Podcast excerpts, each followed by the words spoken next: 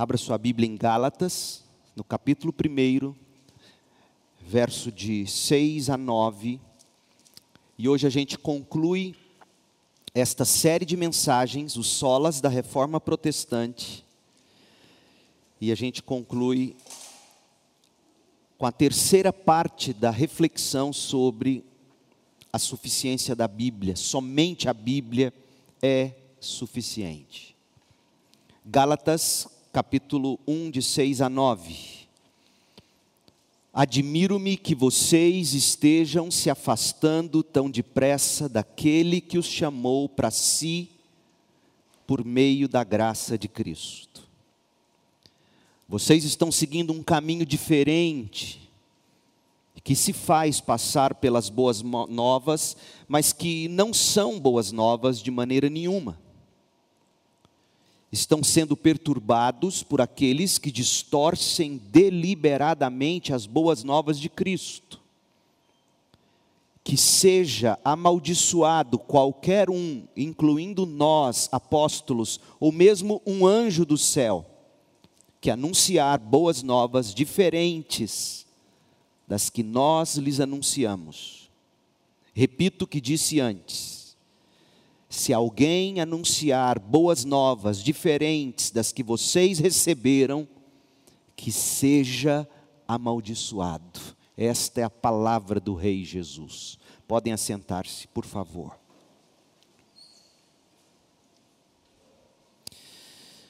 Domingo passado pela manhã nós iniciamos o estudo do sola escritura, somente a Bíblia. Nós afirmamos que nós vivemos em um mundo pós-verdade, em que os objetivos ou os fatos objetivos, a verdade concreta objetiva tem menos influência do que os apelos, as emoções e as crenças pessoais. Dito de outra maneira, as pessoas hoje tomam como verdade muito mais aquilo que apela aos sentimentos delas do que a verdade concreta em si. Ao passo que a verdade é definida pelos sentimentos ou emoções de uma pessoa, Paralelo a isso, ao passo disso, nós vemos acontecer um fenômeno cada vez mais perigoso. Indivíduos reivindicando verdades concretas. Porque se por um lado eles não dão valor à concretude de uma verdade, porque eles são guiados pelo que sentem ou experimentam, por outro lado, aquilo que eles sentem ou experimentam, eles dizem é verdade. E cada um com a sua própria verdade nesse sentido, é, nos coloca num mundo perigoso, de conflitos para nós não sucumbirmos ao caos pessoal, porque se a minha verdade depende do que eu estou sentindo no momento, e tem gente que vive assim, tem gente que pela manhã sente de um jeito, à tarde sente de outro, à noite sente de outra maneira, dia seguinte, diferentemente disso. Então, para você não sucumbir ao caos pessoal, para a gente não sucumbir a um caos social que pode nos levar não apenas à deteriorização da sociedade, mas principalmente à perdição eterna. A gente precisa de uma autoridade máxima sobre nós. Essa, essa autoridade máxima não vai poder ser a nossa razão pura. A razão pura não pode ser a autoridade máxima. A razão pura precisa de revelação externa. Nós fomos criados assim. Já antes da queda do homem, o ser humano era guiado pela palavra que saía da boca de Deus. Nós não podemos ser guiados pela razão pura, nós não podemos ser guiados pela experiência pessoal, nós não podemos ser guiados por alguma outra autoridade possível, seja interna ou externa, que venha a servir para produzir, digamos, o contexto adequado para você ler a Bíblia, compreender a Bíblia, etc. a autoridade decisiva de que precisamos é a Bíblia, somente a Bíblia. A Bíblia deve discernir minhas experiências, meus sentimentos. A Bíblia deve definir para mim meus conceitos. A Bíblia deve definir para mim minhas verdades. Hoje é o dia da Bíblia, o segundo domingo de dezembro, celebra-se o dia da Bíblia. E nesta ocasião eu quero amarrar algumas conclusões deste estudo sobre sola escritura, somente a Bíblia, estudo este que é agora a terceira parte. Na primeira parte do estudo, basicamente o que nós vimos foi o entendimento que se tinha sobre a Bíblia antes da reforma protestante e como esse conhecimento sobre a Bíblia antes da reforma se assemelha aos tempos em que vivemos. E aí nós falamos somente a Bíblia e a crise de autoridade. Na segunda parte, nós olhamos para o entendimento da reforma protestante em si sobre a Bíblia, especialmente como Lutero via a Bíblia. Somente a Bíblia como fonte da autoridade. E concluindo, eu quero apresentar alguns significados práticos da doutrina, do somente a Bíblia como um todo, destacando a suficiência da Bíblia para as nossas verdades, para defini-las, mas a suficiência da Bíblia para as nossas práticas. Sendo esta, eu vou argumentar, a maior necessidade da igreja contemporânea Apesar de igreja nenhuma das que eu conheço, independentemente de, de tradição denominacional, igreja nenhuma vai negar para você, não, a gente acredita, somente na Bíblia. Mas, quando você investiga melhor, existem outras fontes de autoridades que são decisivas sobre a Bíblia, e esse é o grande problema. O nosso estudo, as duas primeiras partes de somente a Bíblia, já permite que a gente faça algumas afirmações importantes. Vou fazê-las, tecer comentários, e aí nós vamos para alguns textos bíblicos a fim de entender sobre a suficiência da Bíblia. Você se considera cristão? Você se considera protestante? Evangélico, você se considera reformado, você se considera um cristão batista, ou simplesmente você se considera evangélico. Muito bem, ótimo. O que um, o, o que um evangélico deve crer sobre a Bíblia? Em outras palavras, quando um evangélico diz, sim, eu creio somente a Bíblia, de que maneira isso que ele diz define que de fato ele é evangélico, no que diz respeito à Bíblia? Se você se diz evangélico, cristão, batista, presbiteriano, assembleiano, seja de qual denominação evangélica você for, você, no que diz respeito à Bíblia, terá que fazer algumas afirmações. Do contrário, baseado na própria Bíblia e na tradição cristã protestante evangélica, eu poderia te dizer: você não é evangélico.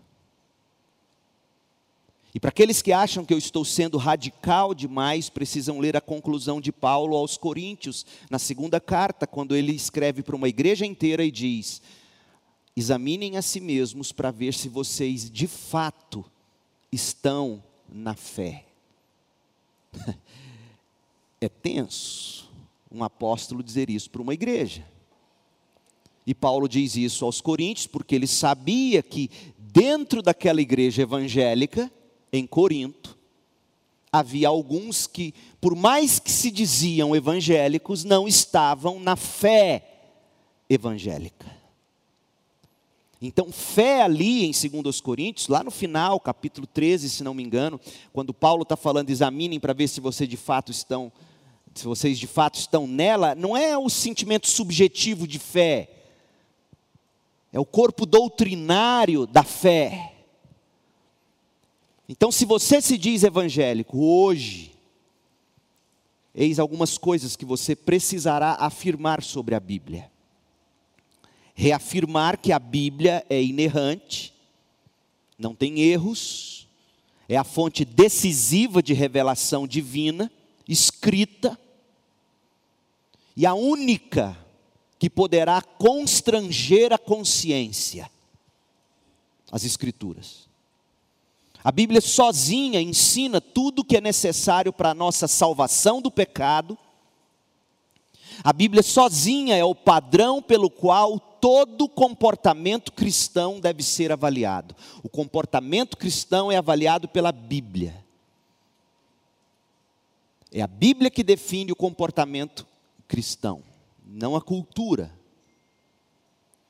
Outra coisa, você tem que negar que qualquer credo, concílio, indivíduo esteja acima da Bíblia, de tal forma a constranger a sua consciência para ler a Bíblia de uma determinada maneira. Veja bem. Nada pode constranger a sua consciência, exceto assim diz as Escrituras. É a única coisa. Você também nega, como evangélico que crê somente na Bíblia, você nega que o Espírito Santo fale independentemente de ou contrariando o que está exposto na Bíblia. Não há necessidade de nova revelação no que diz respeito à salvação e à santificação do crente, e ponto. Há coisas difíceis de serem entendidas na Bíblia, o próprio Pedro diz isso na segunda carta que ele escreveu. Mas aquilo que é fundamental para a salvação e a santificação do crente, que é o que há de mais importante, a Bíblia já traçou para nós. Então, nós negamos que o Espírito Santo fale independentemente da Bíblia, ou que fale contrariando a Bíblia. Ou que a minha experiência pessoal com o Espírito Santo é o que deve validar ou ser mais importante que a Bíblia. E aí você, soando espiritual, poderá dizer, como muitos desde os dias de Lutero já diziam: não, a letra mata, o Espírito vivifica. Meu Deus do céu, deixe-me repetir de novo: a letra é a lei. A lei pura e simples, sem o Espírito, mata, porque a lei diz: não cobiçarás, e você cobiça está morto no pecado. Mas o Espírito, no seu coração, coloca em você um desejo, um poder, uma força para ser como Jesus. E aí, quando a cobiça bate no seu coração, pelo Espírito você mortifica esse pecado. Então nunca mais ache que o versículo de Paulo, a letra mata, o espírito vivifica, significa que você tem que ter a letra, a Bíblia e alguma experiência que vai fazer você se sentir vivo. Isso eu te digo com muito amor, com muita graça, mas com muita verdade. Isso não é cristianismo, isso é paganismo. A Bíblia, quando ela diz ela é revelação absoluta de Deus. E o Espírito de Deus, quando eu exposto ao que a Bíblia está dizendo, ele me revive, ele abre meus olhos e me faz enxergar a verdade. Nós citamos 2 de Pedro na mensagem passada, quando Pedro mesmo diz que tanto mais verdadeira do que a experiência que Pedro teve no Monte da Transfiguração, tanto mais verdadeira que aquela experiência é a palavra profética. Ah, tá vendo, pastor? Palavra profética. Para não dizer besta, palavra profética naquele contexto não é um profeta que se levanta agora e vai te dar uma palavra profética. A palavra profética ali, leia o contexto.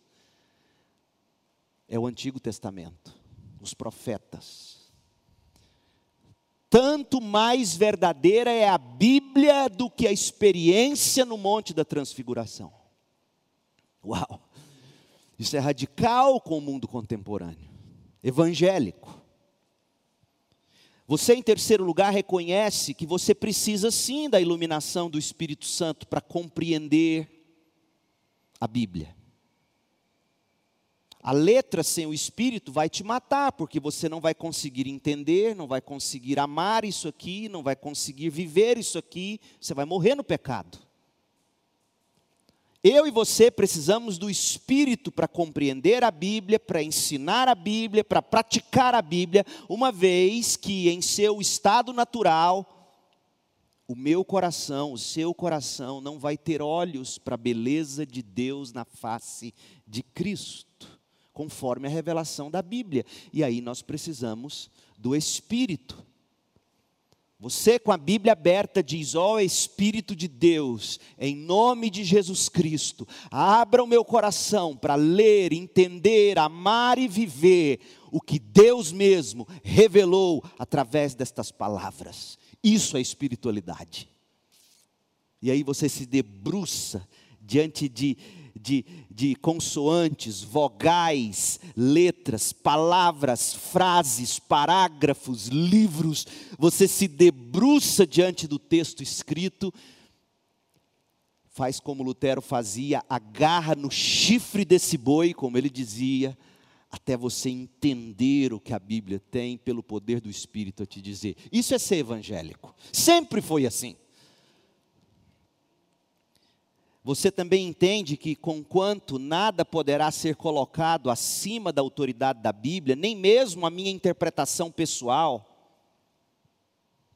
somente a Bíblia não faz de nós pessoas ou igreja que ignora a interpretação dos teólogos dos concílios das igre de igreja, por exemplo, a doutrina da, da, da, Trindade, a doutrina de que Cristo é Deus, homem, isso tudo foram estudos que surgiram a partir de concílios ao longo da tradição da igreja. Nós também não podemos ignorar os concílios ortodoxos, os credos ou as confissões doutrinárias. Nós precisamos do embasamento histórico também. Tal embasamento precisa ser encarado não apenas como um meio para a gente manter a ortodoxia, mas também como um meio para a gente manter a humildade. Quanta gente hoje com orgulho no coração, dizendo que tem recebido de Deus uma nova revelação para esse tempo. Os reformadores nunca foram inovadores, os reformadores sempre foram escavadores escavadores da Bíblia. Fechar os olhos para o passado, para a tradição, de alguma maneira, é agir como um tolo, como um orgulhoso.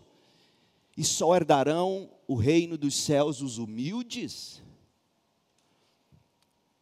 Então você não, ao dizer somente a Bíblia, você não ignora um bom livro de teologia sistemática, por exemplo, um bom, uma boa Bíblia comentada, por exemplo. Você não ignora isso não vai ser decisivo, mas precisa ser de alguma forma iluminador, são instrumentos.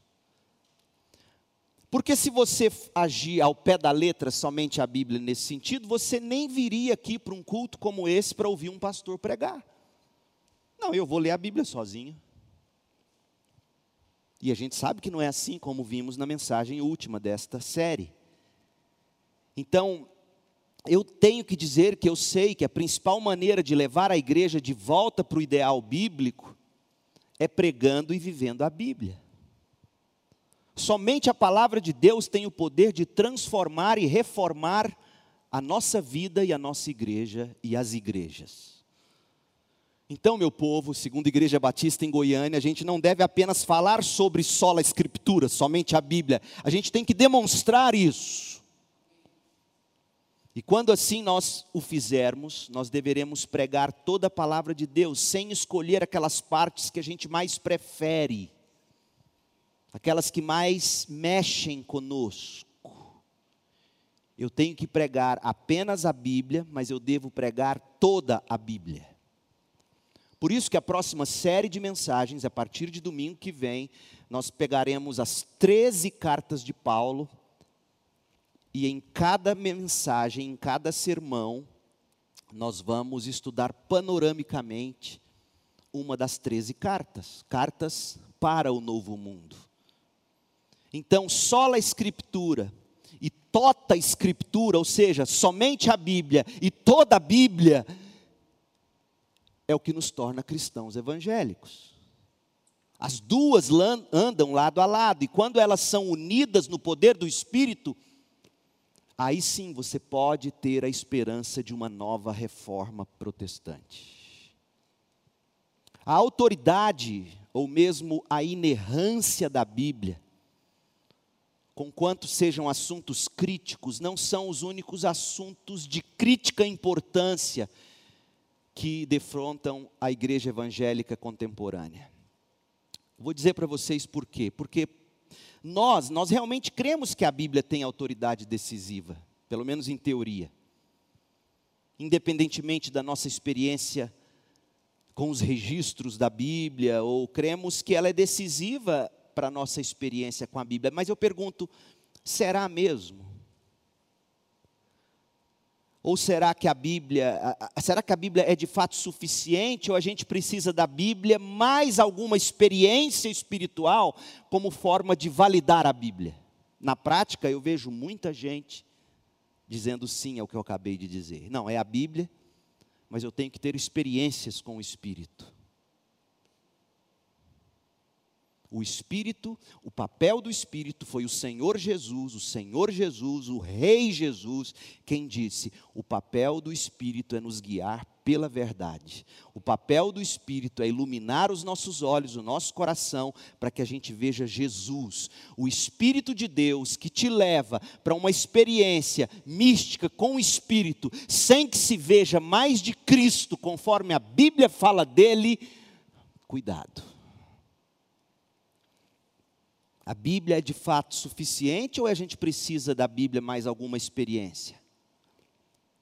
A Bíblia é suficiente ou a gente precisa de sinais extra-bíblicos?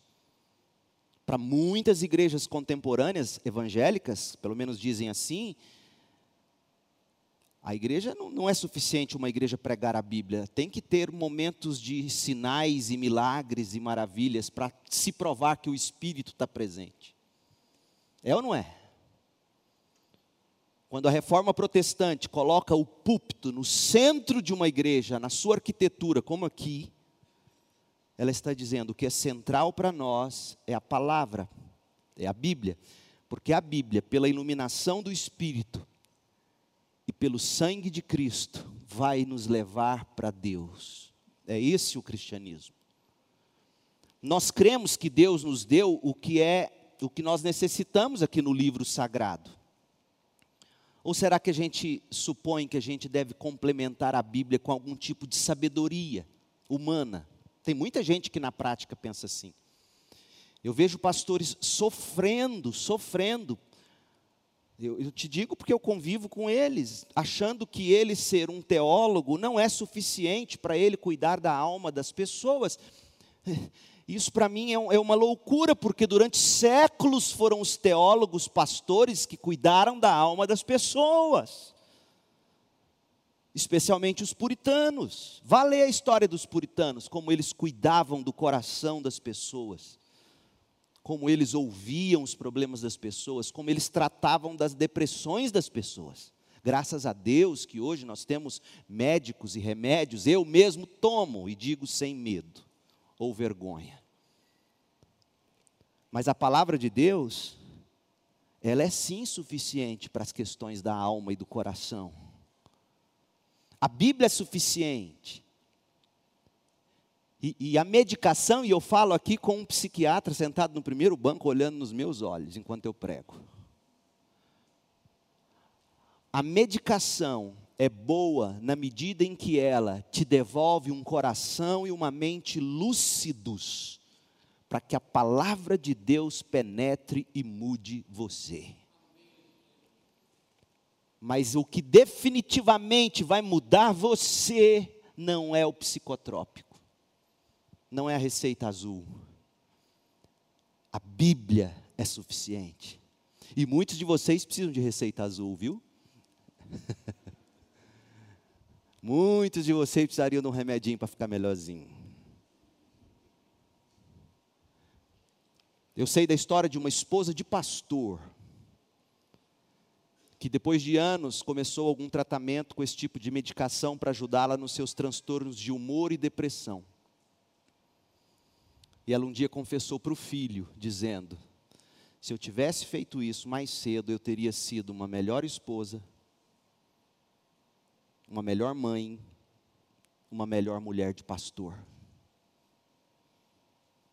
Nós não estamos ignorando as ferramentas da ciência, mas o que é decisivo não é o remédio, é a palavra de Deus.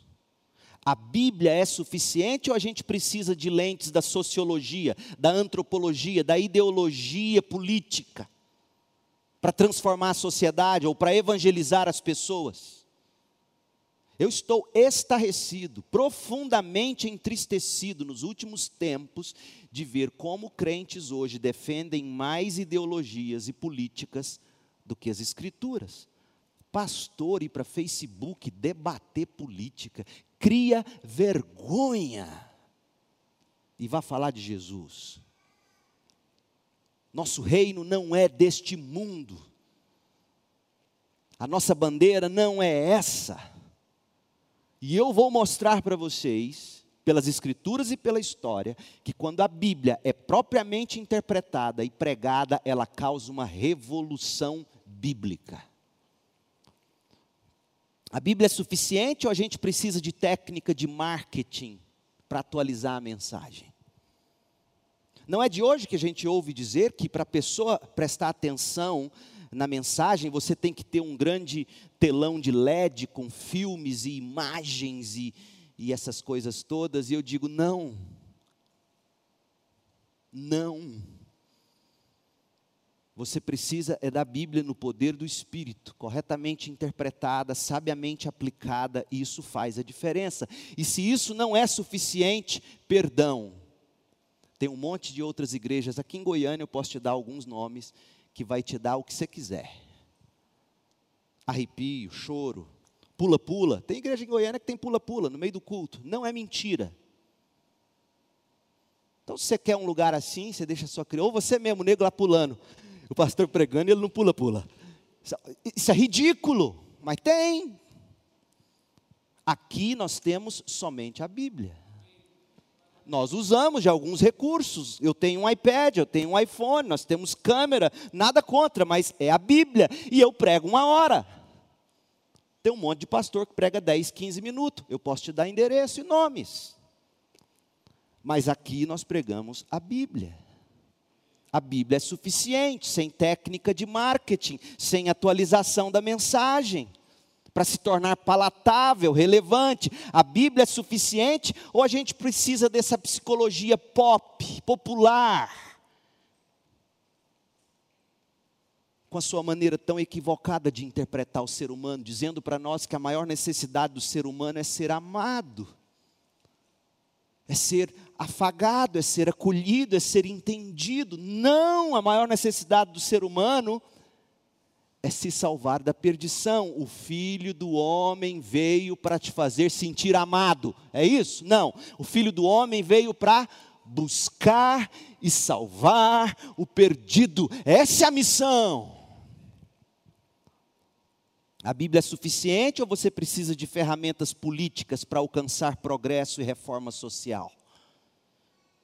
A julgar pelos discursos de muitos pastores, eles acreditam mais numa endireitação do país ou de uma esquerdização do país do que na Bíblia. É impressionante.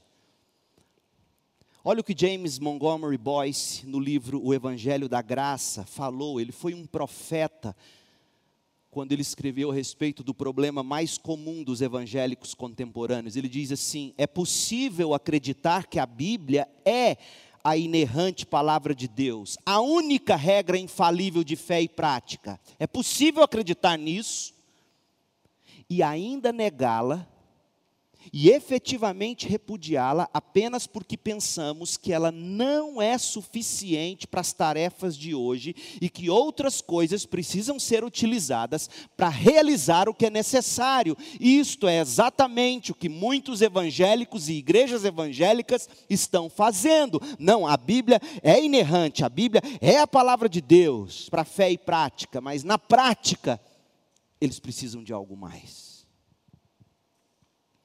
A suficiência da Bíblia é o ponto em comum em três passagens bíblicas que eu quero agora mostrar para você.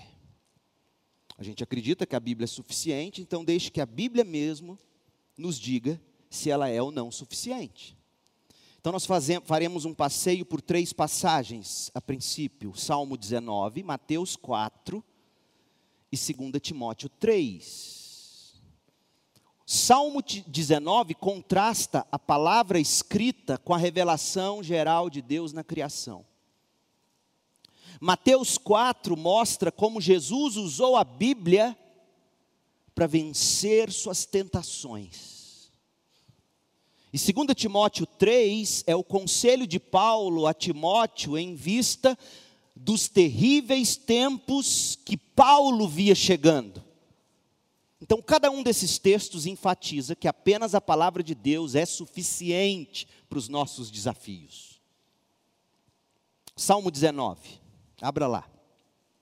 A primeira parte do Salmo 19, verso de 1 a 6, a gente tem a revelação de Deus na natureza. Deus se revela glorioso como criador de coisas tão gloriosas como, por exemplo, o sol e o seu movimento todos os dias. Deus se revela maravilhoso através da maravilha da criação. E aí, a partir do verso 7, a segunda parte é sobre a Bíblia, e vai até o verso 11. Davi está dizendo que a revelação de Deus na natureza é maravilhosa, e com efeito. Essa criação aponta para a existência de um Criador que não é nada menos do que glorioso. Versos de 1 a 6. Mas essa revelação, ela é limitada. Ela não é suficiente. A Bíblia é.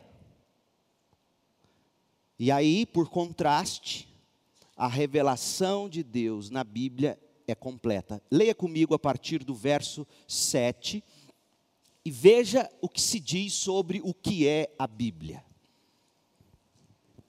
A lei do Senhor ou a Bíblia é perfeita e como perfeita, o que ela faz? Ela revigora a alma. Às vezes é preciso um citalopram, mas o que revigora é a Bíblia. Os decretos do Senhor, a Bíblia, são dignos de confiança, são fiéis. O que, que eles fazem? Eles dão sabedoria aos ingênuos, aos tolos, aos humanos. Quer sabedoria? Vá para a Bíblia. Os preceitos do Senhor, a Bíblia, são justos, são retos. E o que, que eles fazem? O que, que é justiça da Bíblia? O que é justiça, retidão? Porque geralmente nós vivemos numa geração que não quer retidão, que não quer regras. Geralmente, regras é sinônimo de tolir felicidade. não é mesmo? Lá vem ele com as regras, lá vem ele com as leis mas os preceitos do Senhor, a Bíblia, são retos, são justos. O que, que eles fazem? Eles alegram o coração. Os mandamentos do Senhor são puros, são límpidos. O que, que eles fazem? Eles iluminam a vida. Você quer luz para a sua vida? Você precisa da Bíblia. O temor do Senhor, a Bíblia, a Bíblia aqui é sinônimo de temor. O temor do Senhor é puro, e dura para sempre. Ou seja, não precisa de atualizações. As instruções do Senhor, a Bíblia, são verdadeiras e todas elas são corretas. E o que é isso no coração da gente? Verso 10: A Bíblia é mais desejável que o ouro, mesmo o ouro puro a Bíblia é mais doce que o mel, mesmo o mel que goteja do favo. Imagina a cena, você já chupou favo de mel? É muito bom, dá até água na boca. E ele está dizendo: é melhor do que isso, é mais valioso do que ouro, vale mais do que o prêmio da mega sena da virada, vale mais do que dinheiro. Você não precisa de dinheiro para resolver sua vida, você precisa da Bíblia. Verso 11, elas, a palavra de Deus, a Bíblia, é uma advertência, ela admoesta o servo. e grande recompensa ela é para quem cumpre o que ela diz. Que lindo, meu povo. Pense com qual linguagem seria, seria possível a Davi enfatizar de forma mais contundente, mais completa, mais absoluta a suficiência da Bíblia do que a forma como ele aqui descreveu. A Bíblia, como revelação, ela é suficiente para revigorar a alma, para dar sabedoria ao homem, para alegrar o coração, para iluminar a vida. Ela dura para sempre, ela é verdadeira, ela é correta, ela é mais desejável que o ouro, ela é mais saborosa que o mel. E recebe recompensa quem a obedece. Essa é a Bíblia.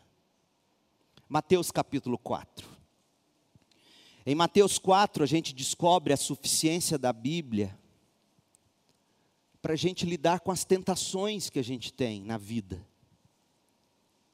E é interessante porque você vai perceber o diabo tentando Jesus naquilo que as pessoas hoje, nos nossos dias, dizem que elas mais precisam, sentirem-se amadas. O diabo vira para Jesus nas duas primeiras tentações e diz assim: Se és filho de Deus. Eu me lembro, os meninos era pequenininho, tinha a narração da Bíblia ao meio da revista atualizada, e o Samuel sentado na cadeirinha lá atrás, toda hora ele queria, põe o diabo para falar, porque era a narração de Mateus 4, e eu falei, meu Deus do céu. Se és filho de Deus. E ele narrando, põe o diabo para falar. E eu punha, porque logo em seguida vinha Jesus retrucando. Então, o diabo vai lá questionar o amor de Deus pelo Filho de Deus. Se és filho de Deus, Jesus não entra em crise. É mesmo, será que ele me ama? Olha aqui, estou nesse deserto sem comer, nem, todo mundo me rejeitou. Hum, hum, vou arrumar um pai que cuida de mim. Agora eu sou bom. Depois de apresentar as duas tentações, falando se és filho, ele diz: agora, se você prostrado me adorar, eu vou te dar tudo o que seu pai não quer te dar. Seu pai vai te dar cruz, eu vou te dar o mundo. E é interessante porque em cada uma dessas tentações Jesus vem com Bíblia, bum, bum, bum, está escrito, está escrito, está escrito. E mais interessante ainda é que Jesus usa a Bíblia em contexto. Você sabe dizer para mim quais são os textos, melhor, de qual livro da Bíblia Jesus tirou cada uma das respostas que ele deu para o diabo no deserto? Você se lembra? Na escola bíblica dominical? Ou da referência bíblica? Deuteronômio. Os três versos que Jesus cita para rebater o diabo é Deuteronômio 8:3, Deuteronômio 6:16, Deuteronômio 6:13. Ou seja, ele estava no deserto, ele se recorda do livro que foi dado para o povo no deserto. Ele é o Israel de Deus que está cumprindo o que o Israel que Deus tirou do Egito não conseguiu fazer. Então ele não é do tipo que vai lá agora, deixa eu ver que palavra Deus tem para mim. Hum, meu Deus, eu, como é que você vai fazer agora em época de celular, que não dá para abrir a Bíblia num texto mágico? Como é que você faz? Como é que você vai abrir? Não, o que, que Deus tem para falar para mim? Fecha o olho, Senhor, fala comigo, me dá uma palavra hoje. Bom, você acha que Jesus fez isso no deserto? Eu estou no meio de uma tentação, estou sem comer, passando fome, estou colocando em dúvida o amor do Pai por mim. E, e, e o que, que, eu vou fazer? Ai, Senhor, fala comigo. Hum. Não, ele estava meditando em Deuteronômio. A Bíblia é suficiente para você vencer suas crises emocionais, pessoais, suas tentações. Jesus foi opondo cada uma das tentações, cada argumento do diabo, milimetricamente pensado para destruir a fé do Salvador, e ele vai e retruca com palavras de sabedoria. Vamos ler o texto, primeiro round, Mateus 4, 3. E a Bíblia diz que, ele, que o diabo chega na hora em que ele teve grande fome. Você já sentiu tanta fome, fome assim? Já aconteceu de. Eu estava pensando nisso esses dias. Eu, tô, eu tenho. A minha glicose às vezes cai. E aí, sexta-feira agora, aconteceu um negócio curioso. Eu comi um biscoito de queijo que a Micaela assou para o encontro dos homens, delicioso. E chegou no final da manhã, minha pressão foi caindo, minha glicemia foi caindo. Aí me deu aquele desespero para comer. Você já sentiu isso? Imagina o desespero para comer. Aí eu lembrei que eu tinha uma pera dentro da geladeira, geladinha ali no, no gabinete. Abri, peguei essa pera, parecia que eu era um viking. Quando eu vi, eu comi caroço e tudo. Então é nessa hora mais vulnerável. O tentador veio e lhe disse: Se você é o filho de Deus, se. O diabo, ele não tem escrúpulos. Ordene que estas pedras se transformem em pães.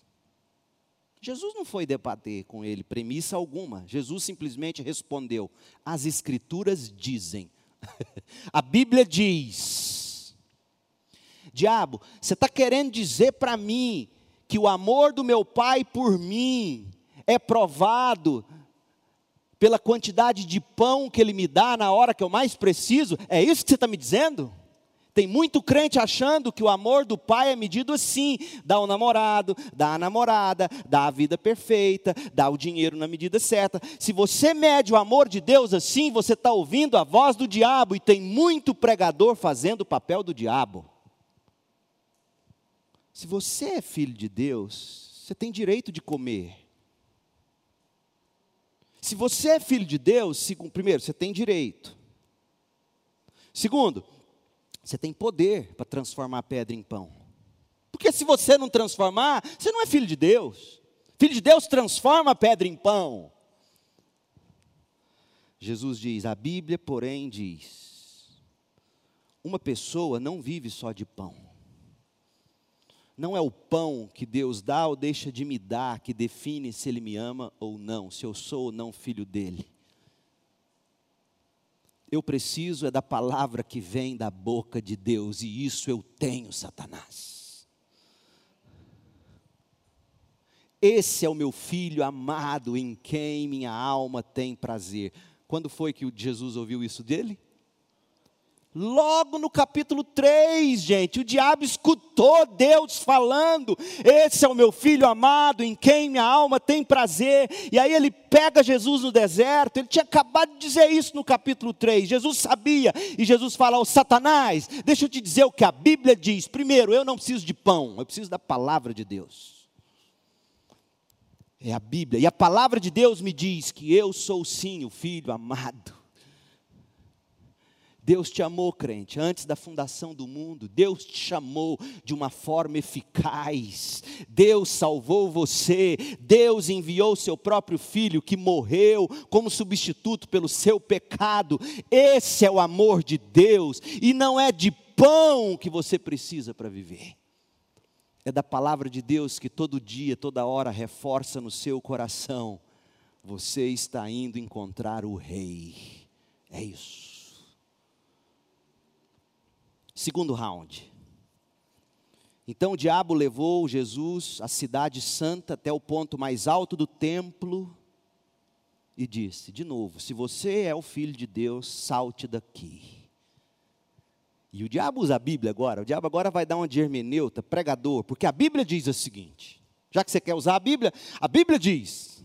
O diabo dá vontade de dar um, um tapa na cara dessa besta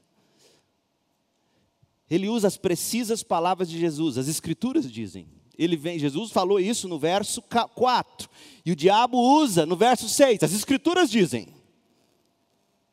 Ele ordenará a seus anjos que o protejam, eles o sustentarão com as mãos, para que não machuque o pé em alguma pedra.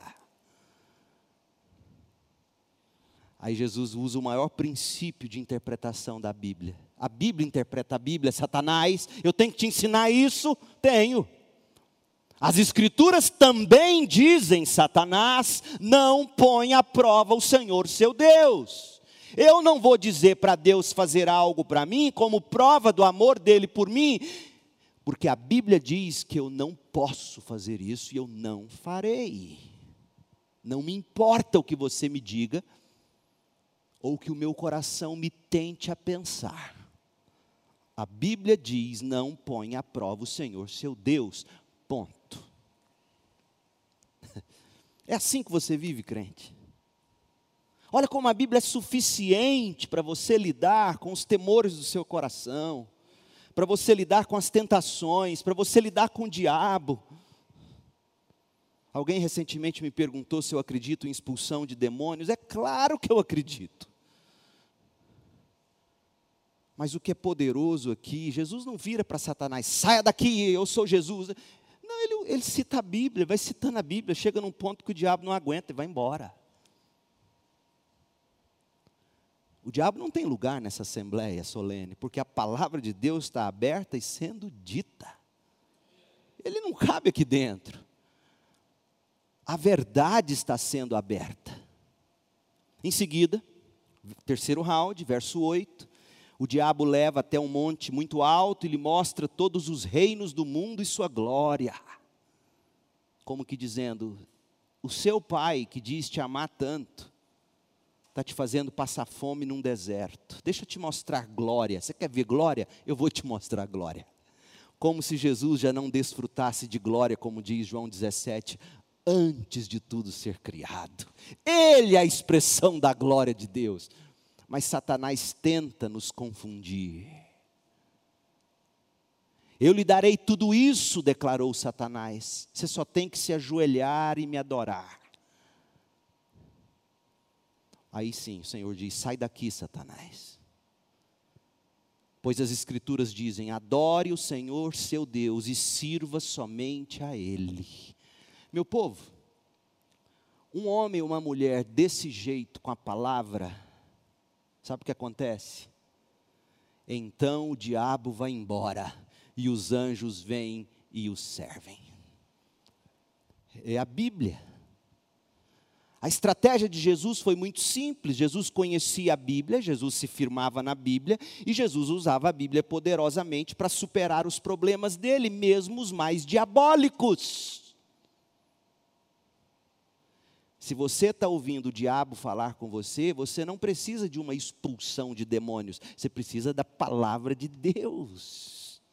É assim que o diabo te deixa, é assim que você resiste ao diabo e ele foge de você. É com a palavra sendo pregada para você, recitada para você, dita em voz alta para os demônios que porventura estejam ao seu derredor. É a palavra de Deus, ela é suficiente. Agora, 2 Timóteo 3. Paulo fazia o mesmo com a palavra. Ele está aqui advertindo o seu jovem discípulo contra os tempos difíceis do fim, e o apóstolo então escreveu em 2 Timóteo 3, de 1 a 4. Então eu quero que você ouça 2 Timóteo 3, de 1 a 4, eu quero que você, como pai, ouça isso aqui. Porque você cria seus filhos na verdade do Evangelho. Você que está procurando um namorado, uma namorada, você que, que quer deixar uma educação para os netos, para os filhos, enfim. Isso aqui não serve só para pastor. Porque Paulo vai descrever qual é o mundo em que vivemos e como a gente enfrenta esse mundo.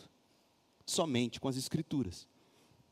Olha o que ele diz, 2 Timóteo 3,1: Saiba que nos últimos dias haverá tempos muito difíceis. Oh, meu povo, se já era nos dias dele hoje.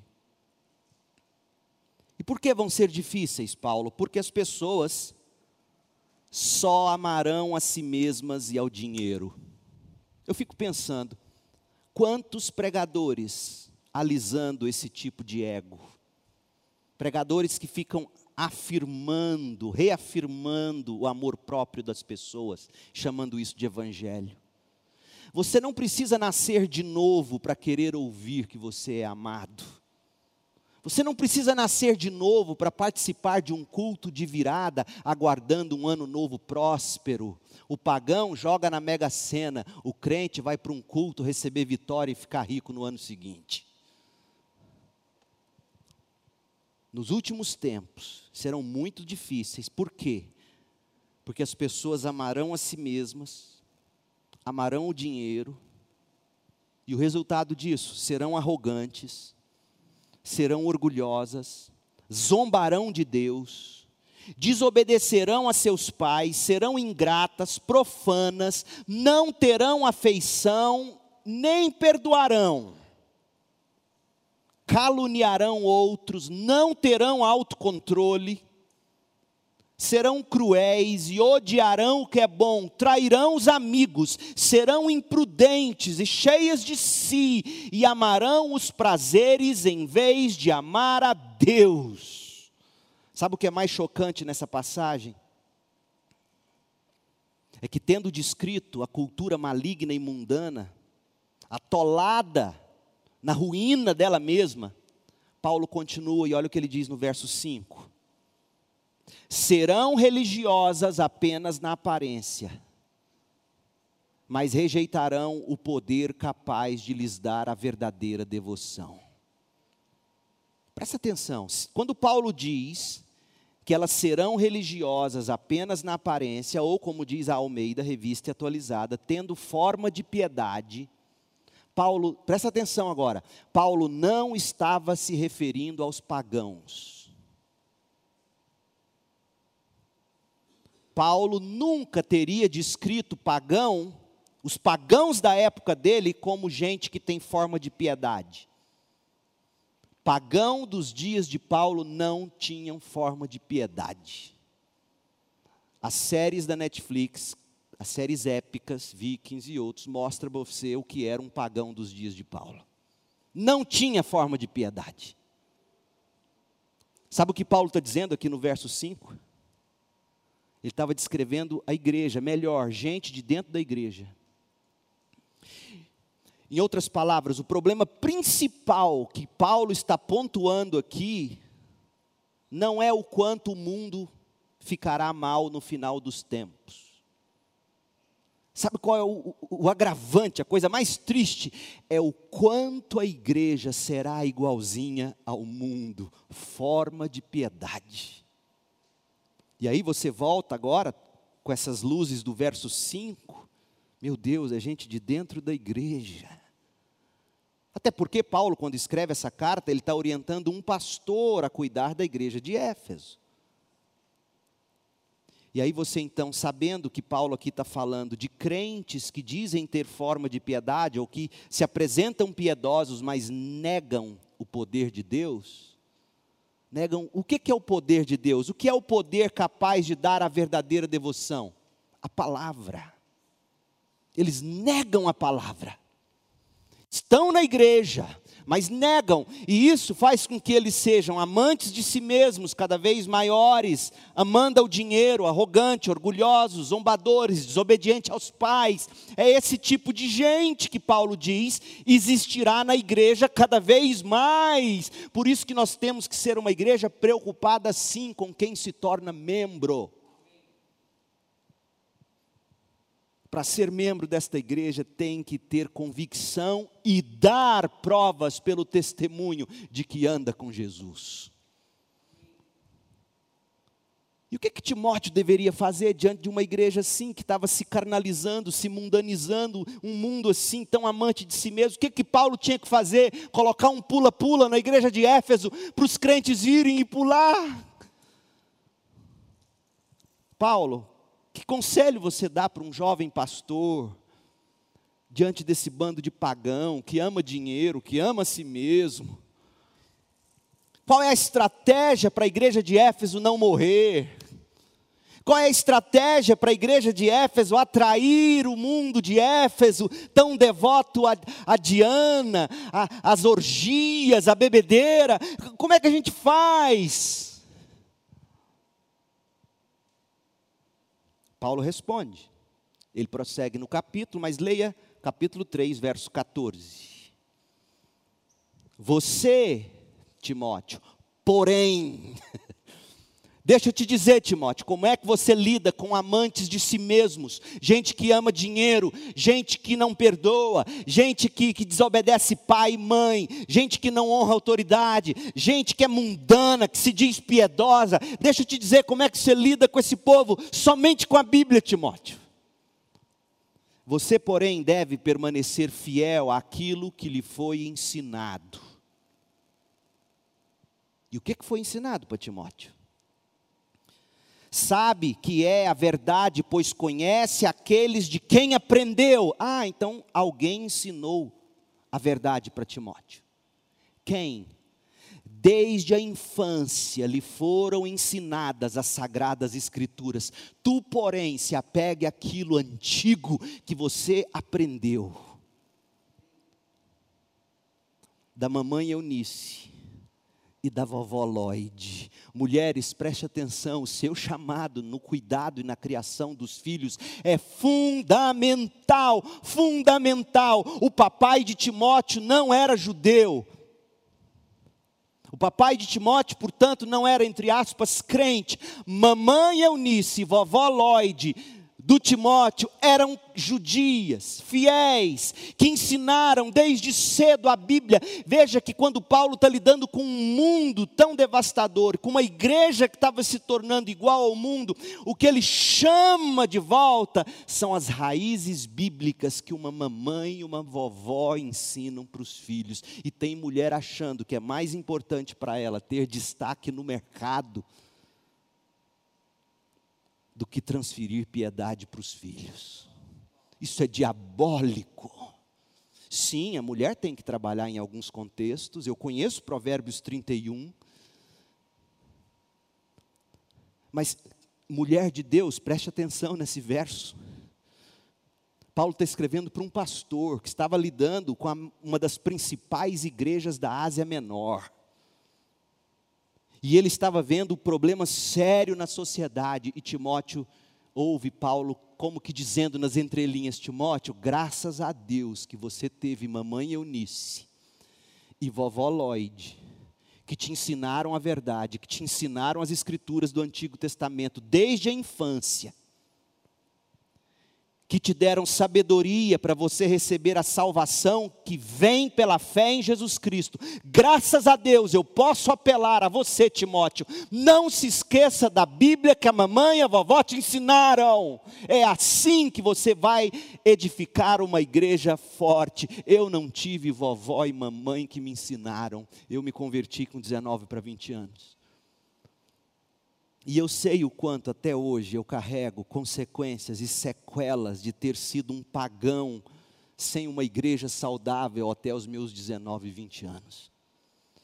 E você, adolescente, você, criança que me ouve, que me entende, Deus tem te dado graça sobre graça de estar numa igreja, num momento como este, vivendo o que Deus tem dado a nós. Você tem que louvar a Deus por isso a Bíblia, Timóteo, lembre-se da Bíblia que a mamãe e a vovó te ensinaram. Tu, porém, permanece no que mamãe e vovó te ensinaram. Mamães e vovós, sejam mulheres da palavra. Que seus filhos vejam em vocês, mulheres da CIB, muito mais apetite pela Bíblia e pelo Deus das Escrituras e o Cristo que morreu por nós, do que pelo próximo make-up próxima plástica, o próximo vestido, o próximo sapato. Eles precisam ver em vocês, mulheres, piedade, e em vocês, homens, oração. Homens que podem e não têm vindo às reuniões de oração dos homens, venham, vocês precisam ser homens de oração. Porque Paulo não apelou ao pai de Timóteo porque o pai de Timóteo não era crente. Mas o padrão é que o pai modele para a mamãe e para o filhinho o que é andar com Deus. E cadê esses homens? Sim, estão preocupados em prover comida para casa, ótimo, é o papel do homem ser o principal provedor, não o único, o principal.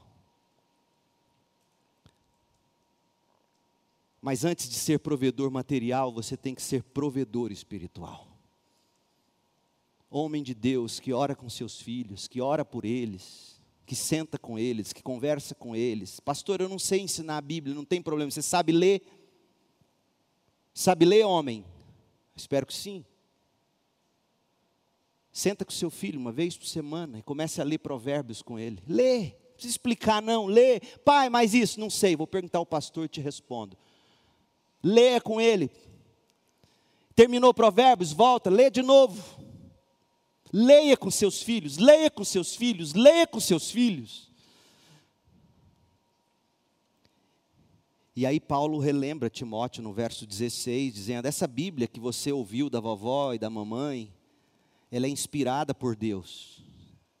Ela é útil para ensinar o que é verdadeiro e para nos fazer perceber o que não está em ordem na nossa vida. Na nossa vida, veja, é a Bíblia que diz o que está ou não em ordem na sua vida. Então, de repente, você é uma solteirona, um solteirão e olha para o lado e fala: todo mundo casado, eu não, tem algo errado. Não é assim que você avalia. É o que a Bíblia diz sobre você que vai dizer se está ou não em ordem, e há casos em que você vai ficar solteiro e vai dar frutos para a glória de Deus. Não se defina pelo que você sente, enxerga, acha, desejaria. É a Bíblia que diz o que está ou não em ordem na nossa vida. Amém, meu povo? A Bíblia nos corrige quando a gente erra, ela nos ensina a fazer o que é certo. Deus usa a Bíblia para preparar e capacitar o seu povo para toda boa obra. Meu povo, eu vou ter que terminar, porque faltam três páginas e eu não quero, já, já deu uma hora de sermão, eu não quero abusar. Mas o que eu concluiria dizendo? A Bíblia é suficiente para a evangelização e o discipulado? A Bíblia é sim suficiente, 1 de Pedro 1, 23, pois vocês nasceram de novo, não para uma vida que pode ser destruída, mas para uma vida que durará para sempre, porque essa vida que durará para sempre vem da eterna e viva palavra de Deus. A fé vem pelo ouvir e o ouvir a eterna e viva palavra de Deus. Nós precisamos da Bíblia para evangelizar, para aconselhar, para discipular, a Bíblia é suficiente. A Bíblia também é suficiente para a reforma e o progresso social. Você sabe ler e lê muito bem, talvez até melhor do que eu. Eu não vou contar a história, mas eu tenho toda ela narrada no meu esboço, estará no site essa semana. Você vai poder ler a história de João Calvino em Genebra, como ele, pregando a Bíblia apenas, causou uma reforma social que transformou aquele mundo. A Bíblia, quando é ensinada, a Bíblia, quando é praticada, ela transforma tudo. O que nós mais precisamos numa igreja, ouça o que eu vou te dizer, é do evangelho que sai da palavra de Deus. A coisa mais importante de uma igreja não é família forte, é evangelho. Evangelho é que torna a família forte. Evangelho é que dá sustância, Evangelho é que cria famílias fortes, Evangelho é o que cria igrejas fortes. E sabe o que é a igreja no mundo? Em Goiânia tem havido aí um boom de construção de prédios, apartamentos. Quando você chega numa dessas construções e você lá, venha visitar o showroom, já viu?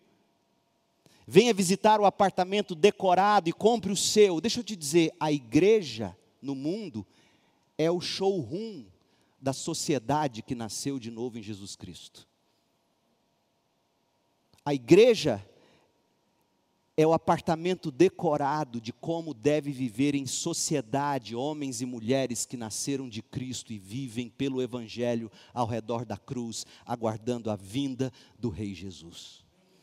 Para o mundo entender o que é uma sociedade, o mundo precisa olhar para uma igreja que somente pela Bíblia vê suas transformações acontecerem e vê a sociedade acontecendo. Mas quando eu olho para a igreja evangélica brasileira, dá vergonha. Parece mais o trem fantasma do Mutirama. Quem já foi no trem fantasma do Mutirama? Aquelas curvas que te quebravam o pescoço, aquelas coisas horrorosas. Você fala, meu Deus, isso é um trem fantasma, isso não é igreja. Olha o que uma igreja no Evangelho produz numa sociedade. E eu termino. Atos capítulo 2, verso 41. Olha o tipo de família que essa igreja produz. Olha o tipo de igreja que o Evangelho produz. Olha o tipo de crente, de, de mulher, de marido, de filho, de família. Olha, olha o tipo de gente. Olha o apartamento decorado chamado igreja. Olha o showroom que o mundo precisa enxergar na segunda igreja batista em Goiânia. Os que creram nas palavras de Pedro foram batizados. De onde vinham os convertidos? Da pregação da palavra.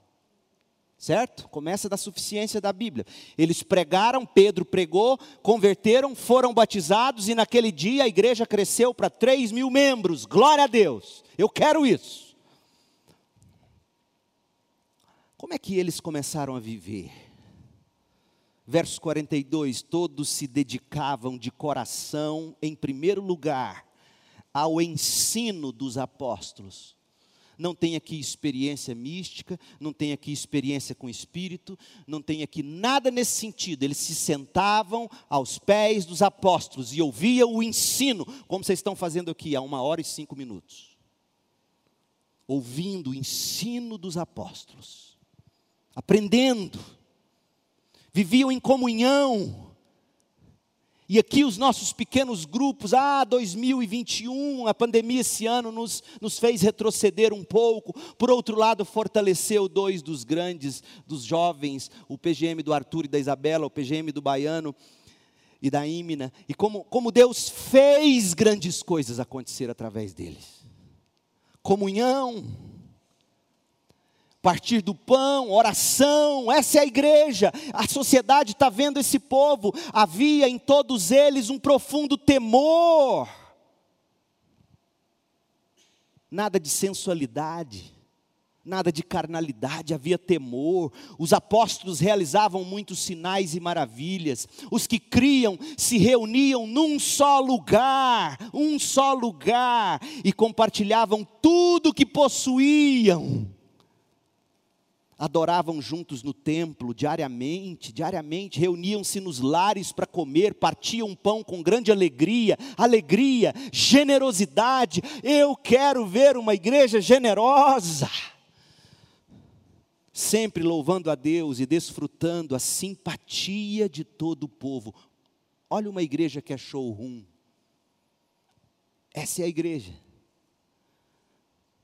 Então, quando você pensar em dizer para mim, Pastor Leandro, você tem que ver o que acontece na outra igreja. Primeiro, leia isso aqui, porque eu vou te levar para esse texto. Espera um pouquinho. Antes de qualquer modelo que você vem trazer para mim, vamos ver o showroom. Porque essa igreja aqui, esse apartamento decorado, chamado Igreja de Jerusalém, caía na simpatia de todo o povo. Por quê? Eles viam um povo bíblico, um povo que orava, um povo que via o mover do Espírito Santo entre eles um povo que via o outro passar necessidade, punha a mão no bolso e ajudava, dava dinheiro, dava roupa, dava comida, reconhecia uns aos outros. Estavam ali devotos, cheios de temor, louvando a Deus, desfrutando da simpatia do povo, e o que Deus fazia, a cada dia o Senhor acrescentava quem ia sendo salvo. Começa na palavra, mantém-se pela palavra, e no final nos dá palavras para glorificarmos o Deus que tudo faz por nós. Meu sonho para a segunda igreja batista em Goiânia, eu vou te dizer uma coisa, finalizando. Esta foi a série, até aqui, mais importante que eu já preguei nessa igreja. Se eu fosse para casa hoje e o Senhor me levasse com a minha família, claro, eu me daria por feliz sejamos esse tipo de evangélico. Que Deus te abençoe com graça, misericórdia e paz. Ó Deus, em nome de Jesus, dá-nos essa convicção de que é somente a Bíblia suficiente para nós. A fonte de toda autoridade num mundo pós-verdade. Ajuda-nos a viver e ser essa igreja, ser esse tipo de famílias, ser esse tipo de pessoas. Faça de nós essa gente, faça de nós esse povo. para a glória de Jesus, o Cordeiro de Deus. Que possamos cair na graça de todo o povo, porque somos um povo que persevera na doutrina dos apóstolos, no partir do pão e na oração. Um povo cheio de temor, um povo que vê sinais e maravilhas do teu espírito um povo que crê e se reúne num só lugar, dominicalmente, para te adorar e te celebrar, que te adora diariamente, que, que vai para as casas, para os pequenos grupos, que faz discípulos. Ó Deus, faça com que assim nós possamos cair na graça de todos. E nós te pedimos que em 2021, a cada dia, o Senhor nos acrescente novos, para a glória do sangue de Jesus. Que a graça de Jesus Cristo, o amor de Deus o Pai e as consolações do Espírito estejam sobre nós hoje e para sempre. Amém.